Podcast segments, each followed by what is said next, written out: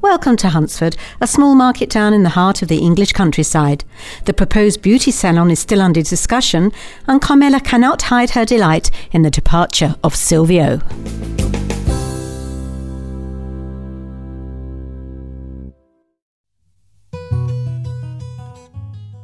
I'm just saying, Raymond, having slept on it, the idea grows on me. As long as it wouldn't take away custom from the salon. That's all I'm saying.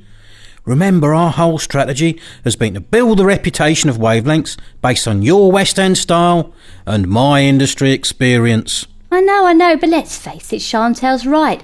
Nowhere else in Huntsford offers the sort of beauty treatment she has in mind. But nails, Fiona, I'm heen.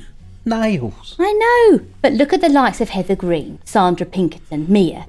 They're always immaculate, and I bet they don't DIY their nails. Unlikely, I agree. We'll have to think long and hard about it, that's all. There are some still real stumbling blocks. What, besides having Chantal in here every day? Raymond, be serious for a minute, please. Sorry, Fiona. We'd lose space, which we thought we might use to expand into. Yes, I was anticipating my junior stylist would have a station in there. Losing that option would not be good at all. Yes, but they don't exist at the moment, do they? Only a matter of time, my dear. Only a matter of That's time. as may be, Raymond.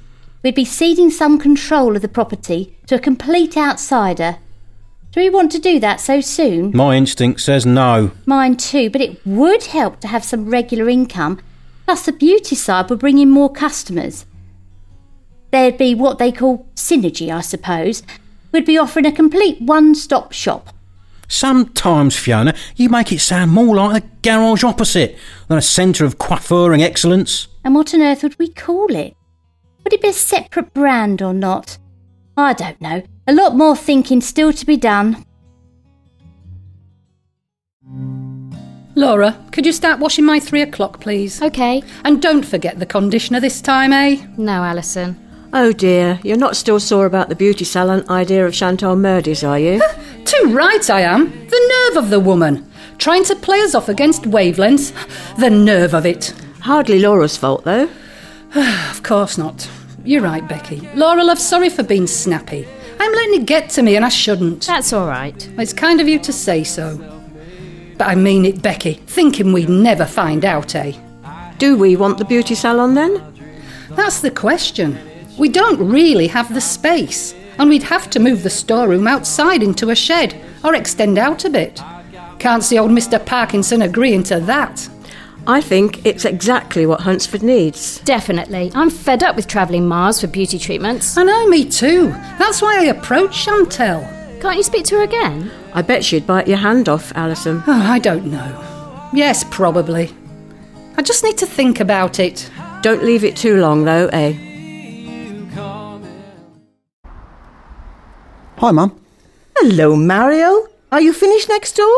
Yeah, we've had a busy day, but I thought I'd come and help you out with the evening rush.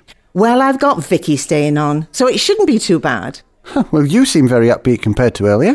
That's because your Uncle Silvio's gone back to Oz. Oh, great. Bit sudden, isn't it?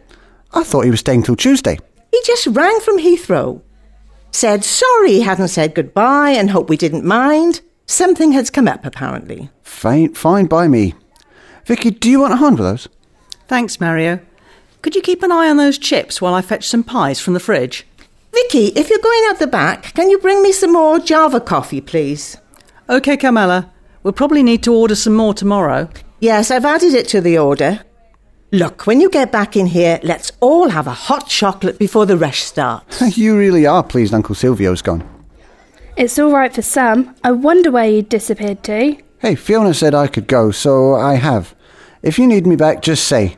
Although I'd be reluctant to leave Happy Valley here. What? Don't mind him, Sam. We're just in a good mood because the spectre of the feast has flown off.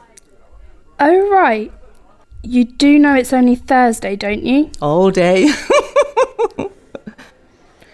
What are you putting in the drinks today? Whatever you want, Sam. Well, I came in to order two flat whites and a tea, if that's okay. No problem. Two flat whites and one tea coming up.